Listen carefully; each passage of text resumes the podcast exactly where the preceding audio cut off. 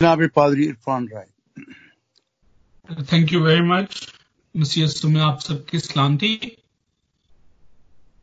यसाया के जो पहले पाँच अबवाब हैं chapters one two five they are known as pre call ministry of profit Isaiah यानी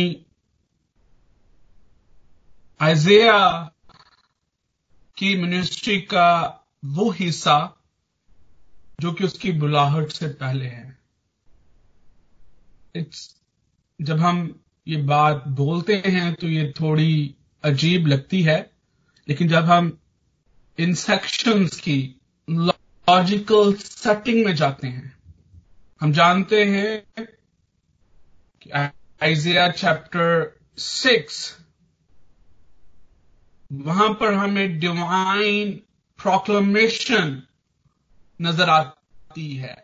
Isaiah's call parent Isaiah's call जिसमें आइजिया जो है वो अपनी रोया के बारे में अपनी बुलाहट के बारे में बड़ी तफसील के साथ लिखता है। लेकिन चैप्टर सिक्स से पहले ये जो पाँच वाब हैं यहाँ पर हमें उसकी बुलाहट के बारे में कोई बात नज़र नहीं आती। जब हम आ, इन पाँच अबवाब को देखते हैं। पहले chapter one two five they are different from chapter six and then then the rest of the chapters like they are no dates are mention here कोई डेट कोई तारीख का ज़िक्र नहीं है। और जब हम आयजिया की बाकी आ, बाकी अबवाब को देखते हैं बाकी चैप्टर्स को देखते हैं everything comes with the dates comes with the history जब हम इस सेक्शन को देखते हैं chapters one two five God is only speaking to Judah and Israel. The two kingdoms, two divided kingdoms. और जब हम चैप्टर सिक्स और उसके बाद के चैप्टर्स को देखते हैं तो वहाँ पर खुदा जो है वो बाकी नेशंस के साथ जो इसराइल की हिस्ट्री में बाकी नेशंस का जो अमल दखल था, खुदा उसके बारे में भी बात करता नज़र आता है। सो chapters one two five present truth about Judah कि हमने सीखा कि यसाया की जो बुलाहट थी, वो यहूदा और उसके लोगों के लिए थी। It was for southern kingdom honest situation of the people Isaiah presents the honest situation of the people.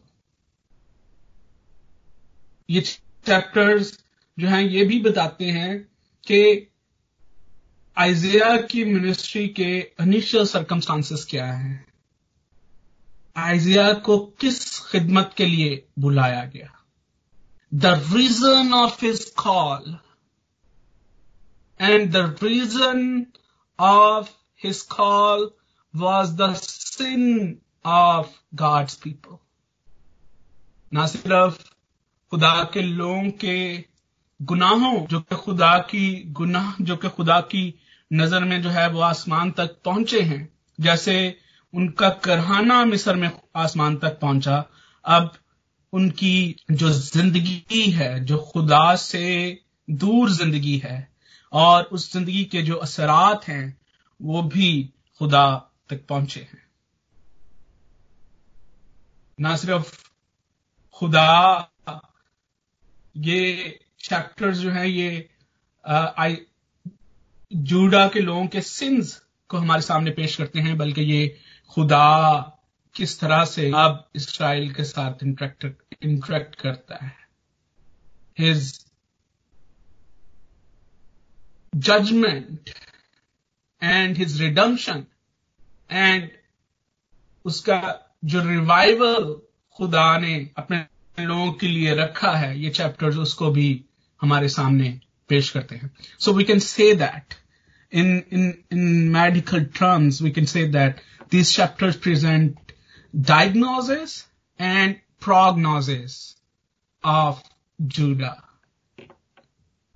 ये कि यहूदा के लोगों का गुनाह क्या है? ना सिर्फ़ खुदा, ये इन चैप्टर्स में लोगों के सामने पेश करता है। आइजिया खुदावंत की इस आवाज़ को लोगों के सामने पेश करता है कि यहूदा के लोगों का गुनाह क्या है, बल्कि वो इसके साथ साथ ये भी बयान करता है कि इस गुनाह की डेवलपमेंट क्या है। एक माहिर डॉक्टर की तरह, एक स्पेशलिस्ट की तरह। ना सिर्फ़ डिज़ीज़ बताई गई है, बल्कि उसकी डेवलपमेंट किस तरह से हो रही है? उसकी स्टेज क्या है? उसकी उसकी, उसके अफेक्ट्स क्या हैं? उसकी रेमेडी क्या है? और उसके बाद उसके, जब खुदा रेमेडी फ्राहम करेगा तो उसके बाद रिवाइवल किस तरह से होगा? इसकी एक झलक भी हमें इन चैप्टर्स में नज़र आती है। So division of this this this five chapters are also kind are unique खुदा यहाँ पर आ, ये भी आगाह कर रहा है कि खुदा किस तरह से लोगों को बचाएगा बकिए को किस तरह से बहाल करेगा बचाएगा किस तरह से और बहाल करेगा। और जैसे ही चैप्टर फ़र्स्ट फ़र्स्ट चैप्टर आज हमने स्टडी किया है और हम देखते हैं कि यहाँ पर बार बार खुदा जो है वो उनके गुनाहों का ज़िक्र कर रहा है। किस तरह से वो खुदा के खिलाफ गए हैं। बट जैसे ही चैप्टर सेकंड स्टार्ट होता है तो वहाँ पर हमें एक फ्यूचर नज़र आता है। Two section two sub section in this section chapter two verse two two four and chapter four verse two two six they are known as Zion poems सयूनी गीत इनको कहा जाता है। और ये सयूनी गीत जो हैं, ये जाइन के सयून के फ्यूचर के बारे में बताते हैं। ये खुदा के लोगों का future of the people of God इसके बारे में हमें बताते हैं कि खुदा के लोगों का मुस्तकबिल क्या है। खुदा किस तरह से अपने लोगों के मुस्तकबिल को महफूज करता है। और ये ज़िंदा उम्मीद है जो कि खुदा ने हमेशा अपने लोगों को बख्शी है।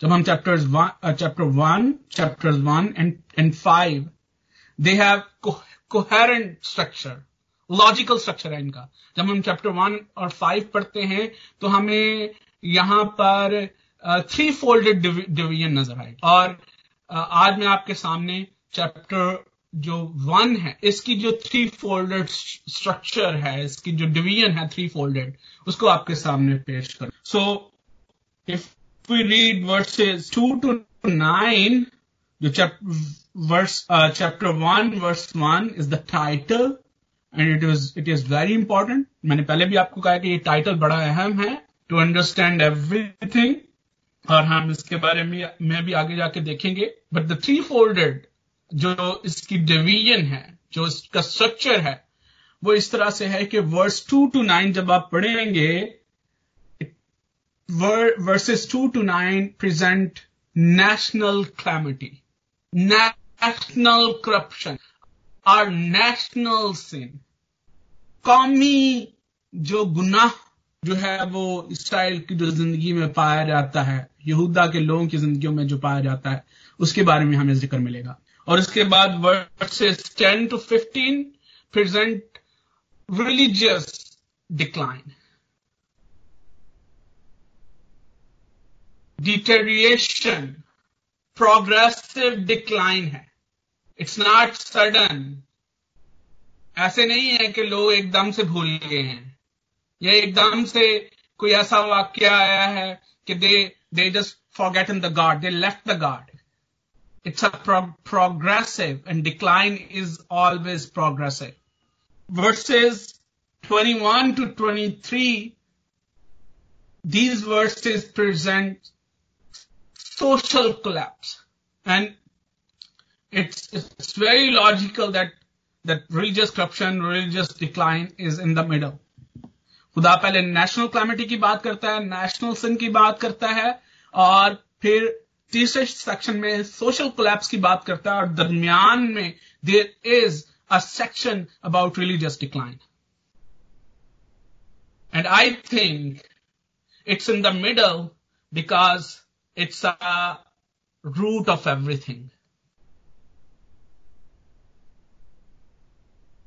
Spiritual decline, religious decline is the root of every other decline, every other corruption. And if we um, see the other prayers of Isaiah, अगर हम उनको भी जाकर वहां पर देखें तो they also talk about social injustice social collapse, national collapse, national sin, national corruption. And the reason of all this is because of religious decline. इसलिए चैप्टर्स जो वन टू फाइव हैं, इनको जो है वो आइजिया की किताब का प्रोफेस भी कहा जाता है द बीचा जिसको हम कहते हैं हरफ आगाज़ एब्स्ट्रैक्ट जिसने आपको पूरे आइजिया की किताब का जो लुबे लबाब है जैसे एक राइटर जो है वो अपना, जब वो किताब लिखता है, एक आर्टिकल लिखता है उसका एब्स्ट्रैक्ट लिखता है, और एब्स्ट्रैक्ट हमें बताता है कि इस आर्टिकल में, इस किताब में है क्या?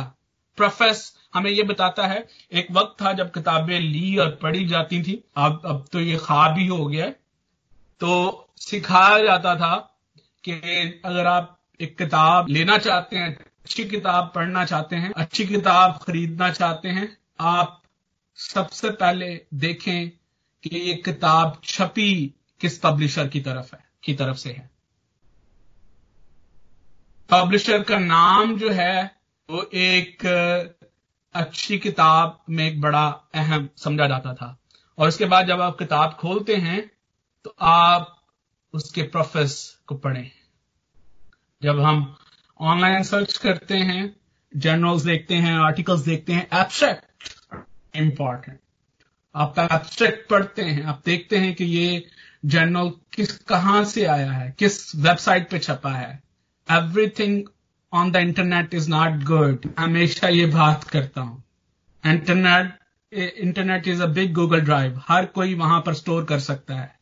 But when you search on internet आप देखें कि आप क्या, आप अपने लिए क्या जो है वो देखना चाह रहे हैं। जिस तरह से आप लाइब्रेरी में जाके हर किताब नहीं पढ़ सकते इसी तरह से आप इंटरनेट पे हर चीज़ जो है वो दुरुस्त नहीं है।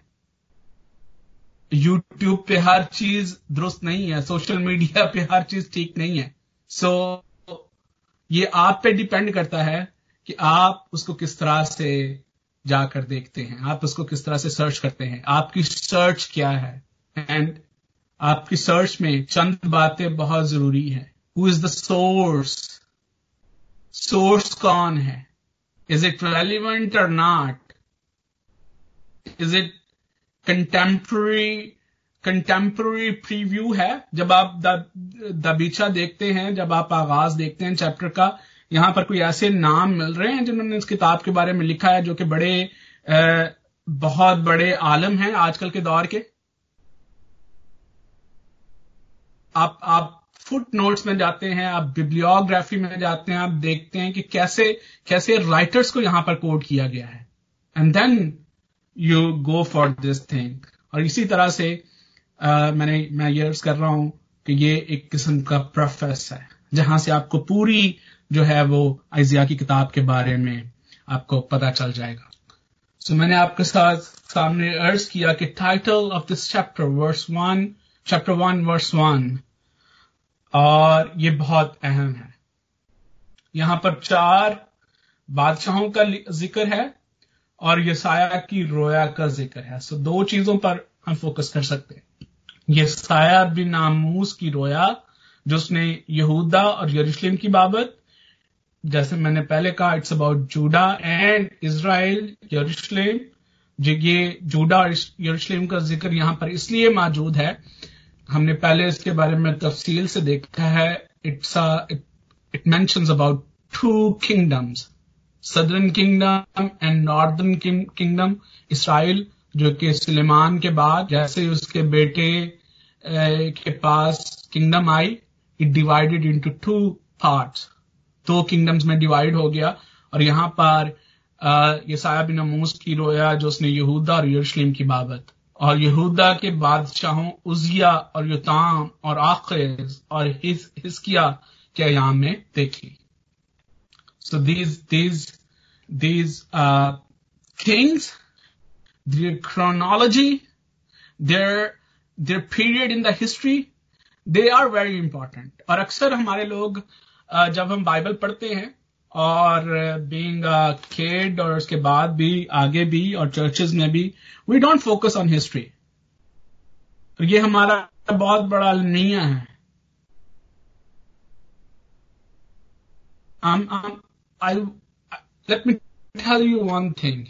It's not only the history. It's a history of faith. So, आप खुदा के लोगों की फेथ की हिस्ट्री को गैर अहम करार नहीं दे सकते। और इसीलिए इस हिस्ट्री ऑफ़ फेथ पर फोकस करना बहुत ज़रूरी है। It's not only the history of faith it's present theological and covenantal view of national history you will not, you will not only find a story of faith आपको यहाँ पर theological and covenantal view भी नज़र आएगा। इस, यहाँ पर खुदा किस तरह से हिस्ट्री में थियोलॉजिकली एंड कवनेंटली जो है वो काम कर रहा है। That's why it's very important it's difficult history को हमेशा जो है वो एक डल सब्जेक्ट एक बोरिंग सब्जेक्ट समझा जाता है। बट जब हम बाइबल की हिस्ट्री की बात करते हैं it's the history of faith it present theological and covenantal view of God. So it's very important. There is always a relationship between spirituality and national prosperity and security. So there is a, there is always theology involved. So history present the relationship between God and His people. जब खुदा अपने लोगों के साथ रिश्ता रखता है spiritual रिश्ता रखता है, एक कमनेंटल रिलेशनशिप रखता है तो फिर उसकी जो बरकत है वो कवनेंटल रिलेशनशिप की। Deuteronomy chapter 28 and 29 फिर मैं उनका खुदा होऊँगा, वो मेरे लोग होंगे। And God describes the blessings. उस रिलेशनशिप से जो ब्लेसिंग्स खुद अपने लोगों को देखता है, वो उनको भी बयान करता है। हिस्ट्री जो है, वो स्पिरिचुअलिटी को खुदा ने अपने लोगों को स्पिरिचुअलिटी के लिए बुलाया। And the simple definition of spirituality is obedience of God खुदा ने अपने लोगों को पाक होने के लिए बुलाया। और उसका एक ही एक ही रूल एक ही डिसिप्लिन अपने लोगों को बताया। And that discipline was obedience फर्माबरदारी। Unquestionable obedience तो बात के सब दरख्तों का फल खा सकता है। ओबीडियंस क्या है? ब्लेसिंग्स और उसमें, उसकी उसकी उसकी जो ब्लेसिंग क्या है कवर्नेंटल रिलेशनशिप की एडम के साथ तो बाग के सब दरख्तों का फल खा सकता है। You are free to eat everything लेकिन जो दरमियान में है, जो नेकोबद की पहचान का दरख्त है, इसका फल नहीं खाना। कंप्लीट ओबीडियंस खुदा अपने लोगों को से चाहता है that's spirituality complete obedience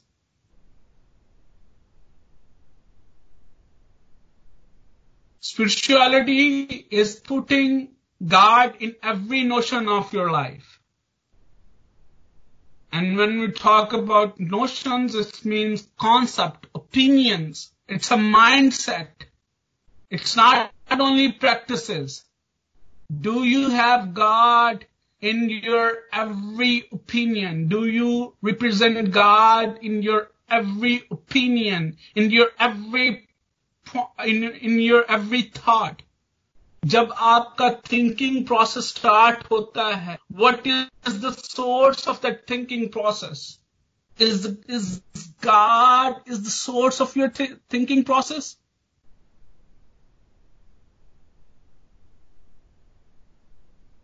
खुदा जब अपने लोगों के साथ रिलेशनशिप रखता है तो खुदा चाहता है कि हम अपने हर नोशन में, ज़िंदगी की हर नोशन में खुदा को प्रायोरिटी दें, खुदा को सामने रखें। और यहाँ पर अलमिया किया है, जब हम चैप्टर वन को पढ़ते हैं इसराइलाइट्स जो है वो हिस्ट्री के उस पॉइंट में है। They are not putting God in every notion of their life they are limiting God in all their concepts, in all their opinions, in all their thinking. और जब ऐसी सिचुएशन आती है जब खुदा जो है वो हमारी जिंदगियों के एस्पेक्ट्स में लिमिटेड होता जाता है तो फिर डिक्लाइन उसकी जगह लेना शुरू हो जाता है फिर करप्शन कोलैप्सेस उसकी जगह लेने शुरू हो जाते हैं क्योंकि कवर्नेंटल रिलेशनशिप में God is the source of all the blessings and उस उस उस ओथ वो जो ओथ है उस कवर्नेंटल रिलेशनशिप में, जो हमारा पार्ट है, वो ओबीडियंस है. Obedience is spirituality and spirituality is putting God in every notion of our life और जब यहाँ पर जो है वो झोल आना शुरू हो जाता है, जब हम ऐसा करना भूलते हैं, फिर डिक्लाइन कोलेप्सिस करप्शन इनजस्टिस परवान चढ़ना शुरू होते हैं। And that's what God is showing through Isaiah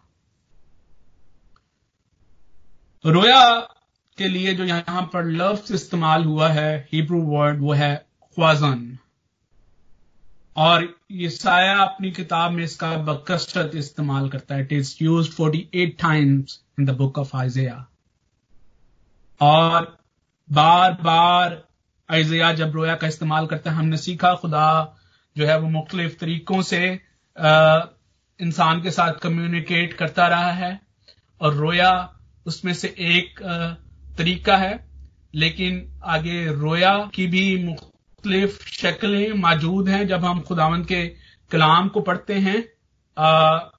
जब हम फ़र्स्ट सैमुअल चैप्टर थ्री जहाँ पर सैमुअल की कॉल है, जब हम वहाँ पर पढ़ते हैं चैप्टर थ्री वर्ड्स वन तो वहाँ पर बताया है, बताया गया है कि क्योंकि रोया उन दिनों में जाहरन मौजूद नहीं थे।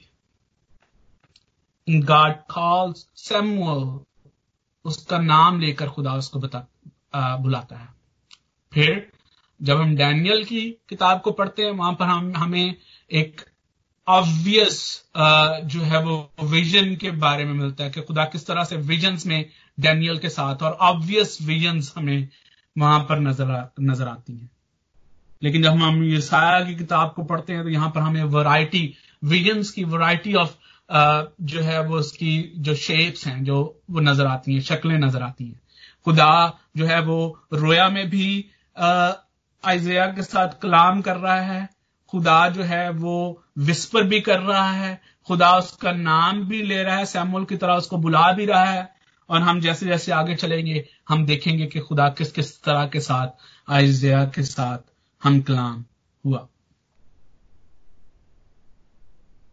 हम किंग्स के बारे में भी, भी देखेंगे जैसे जैसे हम आगे जाएँगे हम देखेंगे कि किस तरह से इन किंग्स का जो है वो पीरियड था रेन उनके बारे में देखेंगे और क्राइसिस क्या उन्होंने फेस किए और इस पर उन्होंने इंटरेक्ट क्या किया being having a divine office how they interact लेकिन अभी हम देखेंगे द नेशनल सिचुएशन जैसे मैंने आपको, आपसे को बताया कि थ्री फोल्डेड डिवीज़न में जो पहला पहला जो सेक्शन है it's about national corruption national sin of the people. जब हम आयात दो से नौ तक पढ़ते हैं तो ये हमें नेशनल जो करप्शन है, इसके बारे में कौमी जो कोलैप्स उनमें हुआ, उसके बारे में हमें ये बताता है। एंड जब हम वर्स टू उसके पहले हिस्से को देखते हैं तो यहाँ पर लिखा है, सुन, आए आसमान और कान लगा ए ज़मीन के खुदामंद यूँ फरमाता है। The courtroom has been set the meeting has been called and the summons has been sent to heavens and earth और जब हम ओल्ड टेस्टमेंट में देखते हैं हेमंस एंड अर्थ को जो है वो समंड हम उनके देखते हैं तो हमें एक यूनिक रिलेशनशिप नज़र आता है। Heavens and earth God made them witnessed of the covenantal relationship. Deuteronomy chapter 4 verse 26 अगर कोई शख्स निकाल के हमारे लिए पढ़ सके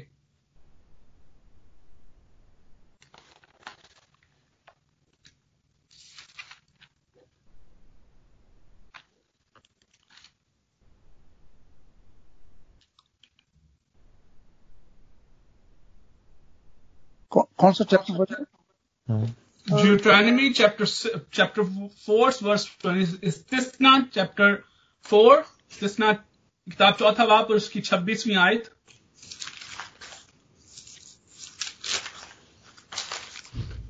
तो मैं आज के दिन तुम्हारे बरखिलाफ आसमान और ज़मीन को गवाह बनाता हूँ कि तुम उस मुल्क से जिस पर कब्जा करने को यर्दन पार जाने पर हो जल्द बिल्कुल फना हो किस- जाओगे। किसको गुआ बनाया जा रहा है यहाँ पर? आसमान और आसमान और ज़मीन। को।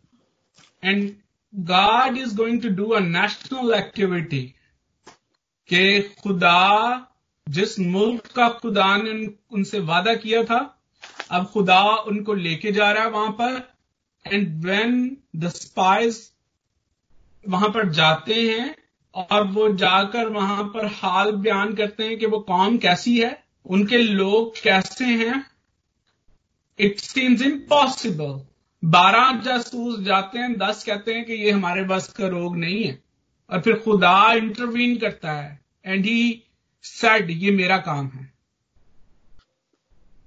और यहाँ पर लिखा है कि वो आसमान और ज़मीन को गवाह बनाता है।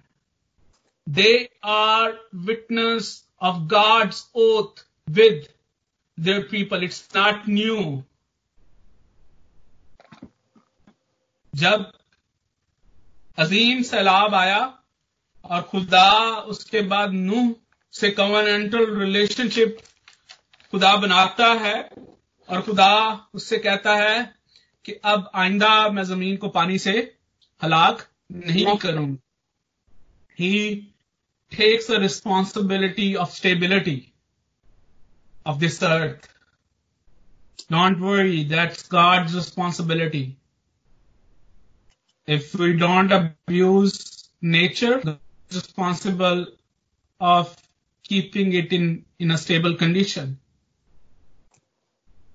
और खुदा वहां पर उस उस ओथ का उस कवर्नेंट का साइन क्या था कुमान कुमान का निशान आसमान में।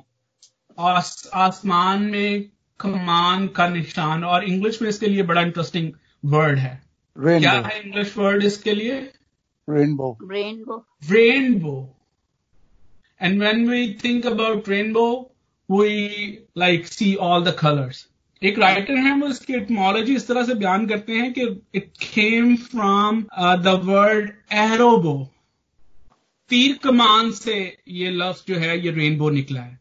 हम्म, और जब जब एरो बो ये वर्ड था और खुदा जो है वो रेनबो इसको यहाँ पर हमें ट्रांजिशन नज़र आती है तो इसके पीछे जो थियोलॉजिकल पॉइंट ऑफ़ व्यू वो बयान करते हैं वो कहते हैं कि now God has set his arrow bow battle bow aside और उसने जो है उस बैटल बो को रेनबो में जो है वो बदल दिया है।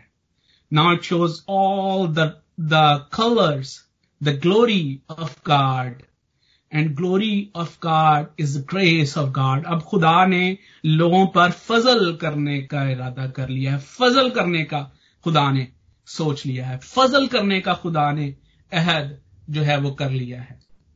And then he connects it with the throne of God जहाँ पर मुकाशवा की किताब में लिखा है कि उसके उसके, उसका जो ताज है, उसके ऊपर धनक, कौशिक जो है, वो मौजूद है। शोज़ हिज ग्लोरी आसमान और ज़मीन, ये खुदा की दस्तकारी हैं, जो कि खुदा का जलाल ज़ाहिर करती है। जबूर 19 में लिखा है। और ये खुदा की क्रिएशन जो कि खुदा का जलाल ज़ाहिर करती है। God made them witness of their glory of their grace to his people कि खुदा किस तरह से उनको रिडीम करने वाला है खुदा किस तरह से उन उन पर फजल करने वाला है। खुदा वो कॉमनेंटल जो रिलेशनशिप है वो उसकी विटनेस है। And now God is going to जज them because of their sin जबूर पचास उसकी चौथी आयत अगर आप पढ़ें अगर कोई निकाल के पढ़ सकता है Psalm fifty chapter four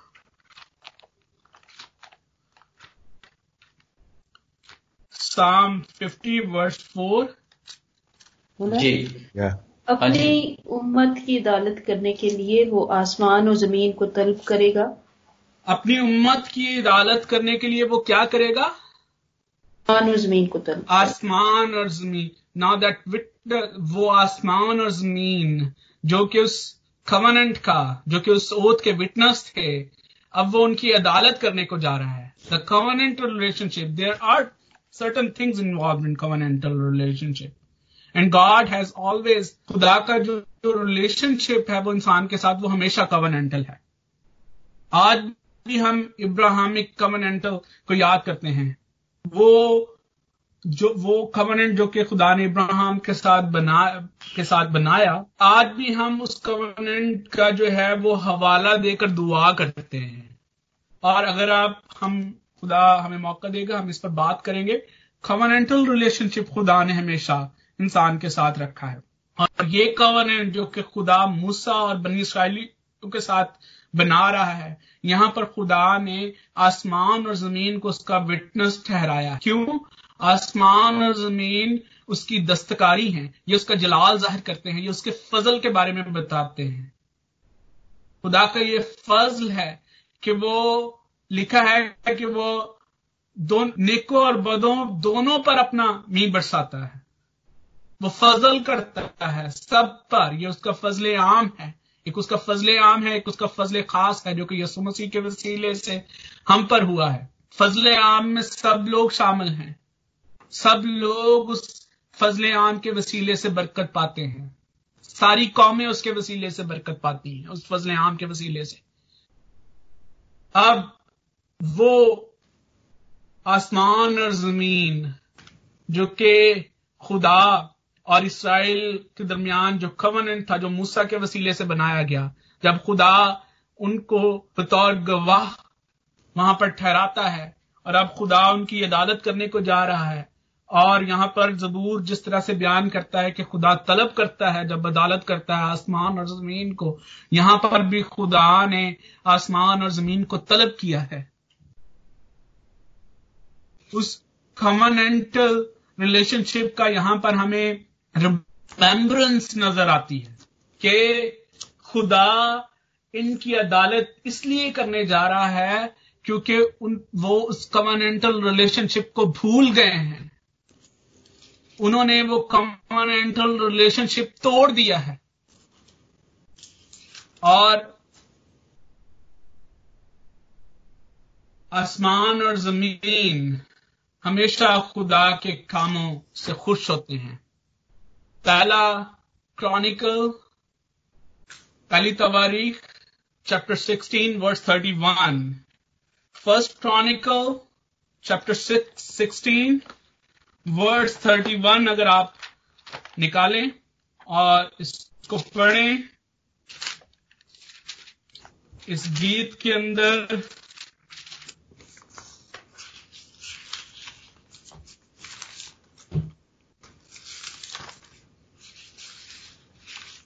यहाँ पर लिखा है कि आसमान खुशी मनाए और ज़मीन शादमान हो। वो कौमों में ऐलान करें कि खुदावंद सल्तनत करता है। आसमान और ज़मीन खुशी मनाएँ और वो कौमों में ऐलान करें कि खुदावंद सल्तनत करता है।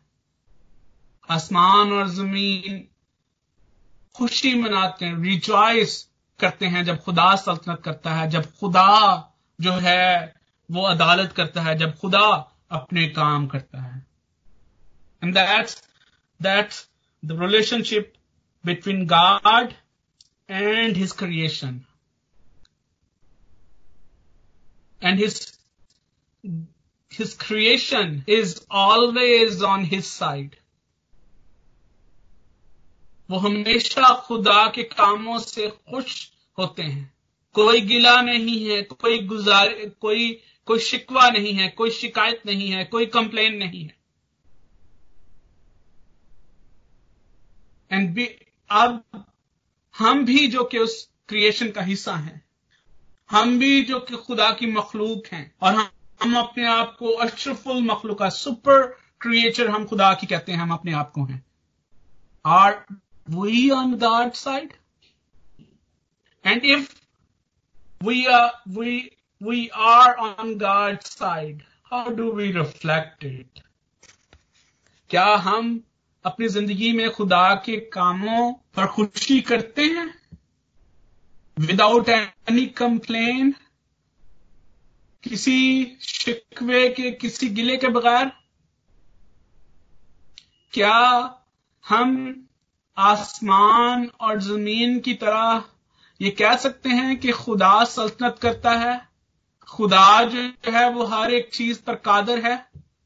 आसमान उसका तख्त और ज़मीन उसके पौतले की चौकी है। हम हाथ से तो बो, हम ज़ुबान से तो बोल देते हैं। बट क्या ये हमारी ज़िंदगी के हर नोशन में शामिल है? या when suffering comes when pandemic comes फिर हम कहते हैं कि no it's not it's not good शायद खुदा जो है वो भूल गया है।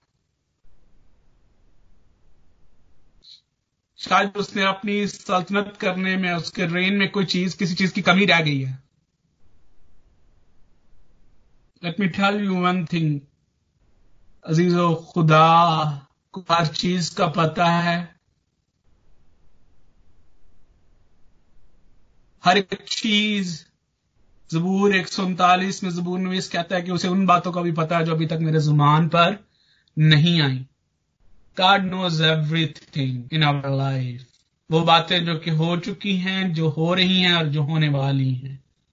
एंड इफ़ और अगर हम खुदा पर ईमान रखते हैं, और हम ये ईमान रखते हैं कि वो सल्तनत करता है और उसकी सल्तनत जो है वो परफेक्ट है तो फिर हमें किसी चीज़ में कोई प्रॉब्लम नहीं होनी चाहिए। यहाँ पर हम ये भी देखते हैं कि खुदा इस आयत के दूसरे हिस्से में और फिर तीसरी आयत में खुदा चार्जेस जो है आसमान और ज़मीन को तलब करता है। और फिर खुदा चार्जेस सुनाता है। नेशनल चार्जेस जो कि नेशनल करप्शन की वजह से उन लोगों पर खुदा जो है वो चार्जेस जो लगा रहा है। और जब हम इन आयात को देखते हैं तो यहाँ पर लिखा है कि मैंने लड़कों को पाला पोसा, पर उन्होंने मुझसे क्या किया? सरकशी की। रिबेलियन अगेंस्ट गॉड खुदा से बगावत की उन्होंने। और फिर एक इलस्ट्रेशन का यहाँ पर इस्तेमाल है। खुदा यहाँ पर इलस्ट्रेशन इलस्ट्रेटिव लैंग्वेज हमें यहाँ पर कसरत के साथ नज़र आएगी। खुदा यहाँ पर बताना चाहता है कि their sin is opposing to their nature यहाँ पर जो जो गुनाह है उनका, ये उनकी नेचर के खिलाफ है। I am not talking about वो नेचर जो कि हमारे इर्द गिर्द मौजूद है। टॉकिंग अबाउट हमारी जो सेल्फ नेचर है। खुदा की क्रिएशन होते हुए ओबीडियंस जो है, वो हमारी नेचर का हिस्सा है। वो हमारी नेचर में शामिल होना चाहिए। जब खुदा इंसान के साथ रिलेशनशिप रखता है, जब स्पिरिचुअल रिलेशनशिप रखता है तो फिर खुदा जो है God wants to develop a spiritual instinct जिस तरह से एनिमल इंस्टिक्ट हो, इंस्टिक्ट होती है और यहाँ पर एनिमल इंस्टिक्ट इंस्टिक्ट की बात है कि बैल अपने मालिक को पहचानता है और गधा अपने साहब की चरनी को। And now it represent God's mindset कि जब यहाँ पर लिखा है कि बैल अपने मालिक को पहचानता है और गधा अपने साहब की चरनी को जिस तरह से इन एनिमल की ये इंस्टिंक्ट है कि वो रिकग्नाइज करते हैं अपने मास्टर्स को। खुदा जो स्पिरिचुअल इंस्टिंक्ट हमसे चाहता है, जो खुदा का माइंडसेट यहाँ पर नज़र आता है, वो ये है कि जिस तरह से एनिमल्स की, इन एनिमल्स की ये नेचर है it's part of their nature कि वो अपने मास्टर को पहचानते हैं। और वो उस की बात सुनते हैं। इसी तरह से खुदा इंसान के साथ जब रिलेशनशिप रखता है तो इस स्पिरिचुअल इंस्टिंक्ट की ये ये स्पिरिचुअल इंस्टिंक्ट जो खुदा इंसान से चाहता है, वो ये है कि उस स्पिरिचुअल रिलेशनशिप में इंसान बिल्कुल उसी तरह से एक्ट करे जैसे एनिमल इंस्टिंक्ट है। जैसे कि बैल और गधे की इंस्टिंक्ट है। दिस इज़ अ लैंग्वेज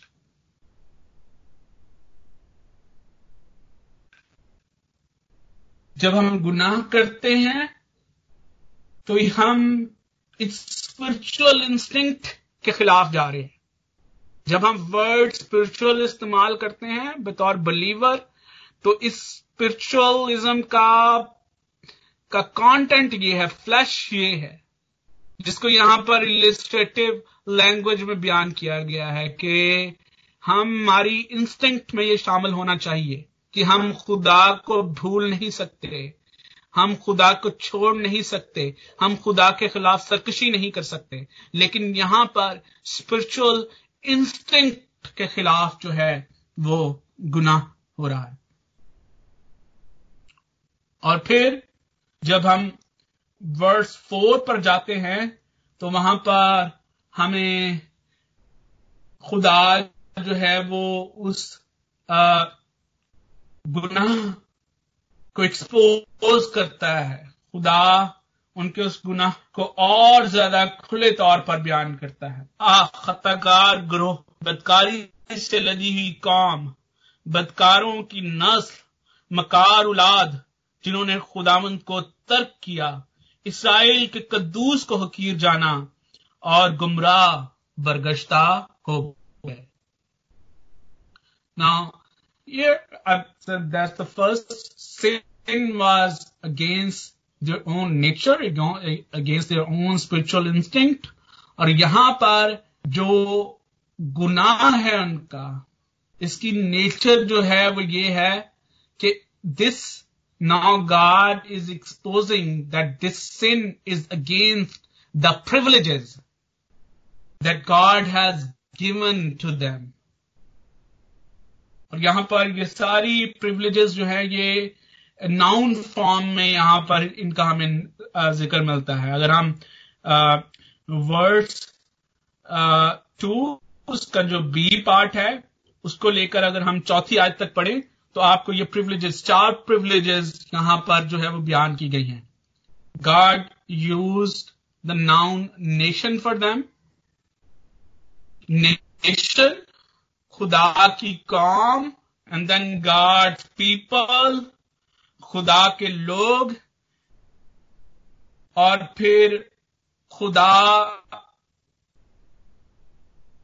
के बच्चे, खुदा के औलाद और फिर खुदा of offspring first children और फिर ऑफ़ स्प्रिंग जिसको हम सीड भी कह सकते हैं।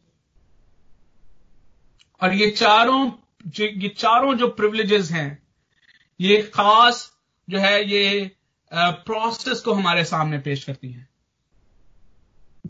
जब खुदा ने इसराइल को बतौर कौम चुना और बतौर कौम अपने लिए बुलाया तो खुदा ने उनको एक पाकिजगी के लिए बुलाया।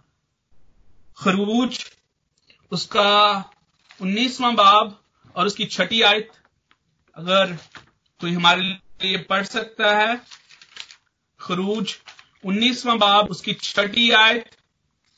तो यहाँ पर खुदा बयान करता है कि वो किस तरह वो किस लिए बुलाता है इस कौम को। जी। जी छठी आयत। और तुम मेरे लिए काहिनों की एक मलकित और एक मुकदस कौम होगे। इन्हीं बातों को तू बनी इसराइल को सुना देना। कैसी नेशन होगे काहिनों की मुमलकत और एक मुकद्दस कौम। हो गया। A nation has been called and this nation is called for holiness. और ये प्रिविलेज जो कि खुदा ने इस कौम को अता की अब यहाँ पर खुदा जो है बयान कर रहा है कि their sin is against this privilege खुदा ने उनको होलीनेस के लिए बुलाया है, पाकिजगी के लिए बुलाया है। पाकिजगी खुदा की नेचर का हिस्सा है। It's heart of the nature of God जब हम खुदा जो कि एक मुकद्दस खुदा है, पाक खुदा है, बाइबल बार बार हमारे सामने पेश करती है इस कॉन्सेप्ट को। कॉन्सेप्ट को ही इज़ द होली वन और जब हम उसके के साथ उसके लोग होने की कमिटमेंट करते हैं तो फिर उस होलीनेस का मार्क हमारे ऊपर भी आ जाता है। मुबारक है वो द रिडीम्ड वन वो हैं जिन्होंने अपने जामे बर्रे के खून से धो लिए हैं। और खुदा कहता है कि अब इन जामों को दोबारा दागदार ना करना। एंड देन नए एहतनामा में बड़ी सख्त लैंग्वेज बड़ी बड़ी जो है वो हार्ड लैंग्वेज इस्तेमाल हुई है कि जो बार बार ऐसा करते हैं वो वो कैसे लोग हैं? जैसे नहलाई हुई सूरनी। हाँ। कीचड़ में दोबारा चल जाता और कुत्ता अपनी कै को जबूर नवीस कहता है कि खुदा बार बार गुनाह करने वाले की बालदार खोपड़ी को चीर डालेगा। And that's not the that's not the sin जो कि हम हमसे हमसे सरजद हो जाते हैं। जैसे हम कहते हैं कि हम बातचीत में बोलचाल में गुनाह कर, कर लेते हैं। ये एक गुनाह है जो कि हम बार बार करते हैं। एक ऐसी एक ऐसी डिज़ीज़ जिसको हम बार बार अपने ऊपर लेते हैं। बार बार redeemed वन को भूल जाते हैं। That's the sin that God is talking about here. हम उसके उसके नजात बख्श काम को जब भूल जाते हैं।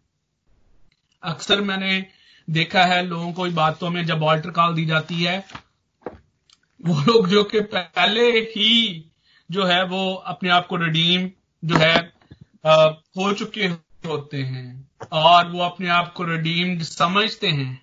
एंड फिर जब ऑल्टर कॉल होती है, हाथ खड़े होते हैं या वो आगे ऑल्टर कॉल पे पहुँचे होते हैं। मुझे आज तक इस इस फिनोमिना की समझ नहीं आई। And when God is using a very hard language, यहाँ पर। रिडम्पशन को भूलने के लिए यहाँ पर जो है ये बड़ी हार्ड लैंग्वेज खुदा यहाँ पर इस्तेमाल कर रहा है। दूसरी प्रिविलेज जो जिसका मैं यहाँ पर खास तौर पर ज़िक्र करूँगा जिसका हमने पहले भी ज़िक्र किया वो ये है कि गौ खुदा ने हमें एक खास नस्ल के तौर पर चुना एक खास वी आर ब्लेस्ड सीड जब मैंने पहले भी ज़िक्र किया जब खुदा ने हवा को सजा सुनाई तो उस सजा में एक बरकत भी शामिल थी। और वो बरकत ये थी कि मैं तेरी नस्ल और जब जब खुदा जो है वो सांप को सजा सुनाता है तो मैं तेरी नस्ल और औरत की नस्ल के दरमियान क्या करूँगा? अदावत डालूँगा। सो दिस दिस ये जो अदावत अदावत है ये जो दुश्मनी है ये किस किस सीड में मौजूद है? शैतान के सीड में और फिर seed of the women which is blessed seed जो कि खुदा का सीड है, क्योंकि उसी सीड में से रिडीमर जो है, वो पैदा होना था। So this seed cannot be cursed और खुदा इसलिए औरत को ये कहता है कि खुदा साहब को ये, मैं तेरी नस्ल और औरत की नस्ल के दरमियान देर इज़ देर इज़ अ एक जो बगावत एक जो लड़ाई है बैटल है, वो ऑलवेज मौजूद है। उस ब्लेस्ड नेशन के दरमियान और इस सैनिक नेशन के दरमियान ब्लेस्ड सीड के दरमियान और सैनिक सीड के दरमियान। और खुदा इसराइलियों को, खुदा ओल्ड टेस्टमेंट चर्च को और फिर उसके बाद न्यू टेस्टमेंट चर्च को, खुदा उस सीड में शामिल करता है, जो कि ब्लेस्ड सीड है। आइजिया चैप्टर 41 वर्स 8 पढ़े। यहाँ पर खास तौर पर इब्राहिमिक सीड का जो है, वो हमें ज़िक्र मिलता है। उसके बाद खुदा जो है, वो माई पीपल जो है, वो जब खुदा यहाँ पर लफ्ज इस्तेमाल करता है my people is a covenantal language. जब भी आप बाइबल में पढ़ते हैं कि मैं उनका खुदा हूँगा, वो मेरे लोग होंगे। जरमाया चैप्टर 32 वर्स 28 मैं उनका खुदा हूँगा, वो मेरे लोग होंगे। दैट्स अ कवनेंटल लैंग्वेज खुदा, जहाँ जहाँ पर भी आप ये लैंग्वेज देखेंगे और यहाँ पर भी यर्मिया बत्तीसवें बाब में भी अहद का ज़िक्र हो रहा है। और फिर माई चिल्ड्रन जो यहाँ पर लफ्ज इस्तेमाल हुआ है औलाद के लिए बच्चों के लिए दैट्स अ रिलेशनल लैंग्वेज खुदा हमेशा जब इंसान के साथ अपने रिलेशनशिप का ज़िक्र करता है तो वो माय चिल्ड्रन का लफ्ज जो है वो इस्तेमाल करता है। और यही लफ्ज खुदा ने इस्तेमाल किया खरूज चौथा बाप उसकी बाईसवीं आयत में कि इसराइल क्या है? मेरा पैलोठा है। इसराइल मेरा पैलोठा है। And these are all the privileges और इस, इनके खिलाफ जो है वो गुनाह जो है वो किया जा रहा है और फिर उसके बाद हम देखते हैं कि words five to eight mention their sin against God's discipline. जब हम पांचवी आयत को देखें उसके बाद छठी आयत को तो यहाँ पर लिखा है कि तुम क्यों ज़्यादा बगावत कर, करके और मार खाओगे तुम्हारा सर बीमार और दिल बिल्कुल सुस्त है और खुदा बयान करता है कि किस तरह से जब वो खुदा के डिसिप्लिन को पसंद नहीं करते, वो डिसिप्लिन जो कि स्पिरिचुअल डिसिप्लिन है, जब वो उसको तोड़ते हैं तो उसका नुकसान क्या होता है? लेकिन खास तौर पर मैं आयत नौ का ज़िक्र करना चाहूँगा यहाँ पर कि रब्बुल अफवाज हमारा थोड़ा सा बकिया बाकी ना छोड़ता तो हम सदूम की मिस और अमूरा की मानद हो जाते हैं। यहाँ पर जो बात समझने की ज़रूरत है वो ये है कि God people are not faithful but God is always faithful खुदा हमेशा हमारे साथ फेथफुल रहता है। और यहाँ पर खुदा इस बात का बयान कर रहा है। क्योंकि मैंने तुमसे यह हद बांधा। मैंने तुम्हें अपनी कौम होने के लिए चुना। मैंने तुम्हें अपने बच्चे होने के लिए चुना। मैंने तुम्हें अप, अपने लोग होने के लिए चुना। इसलिए मैं तुमको छोड़ूँगा नहीं। मैं सजा तो दूँगा लेकिन मैं छोड़ूँगा नहीं। दिस इज़ द ऑल्सो यहाँ पर हम सफरिंग की जो नेचर है उसको भी समझ सकते हैं। खुदा जज करता है, लेकिन वो छोड़ता नहीं। सफरिंग्स आती हैं, खुदा छोड़ता नहीं। हमारा रिस्पॉन्स कैसा होना चाहिए?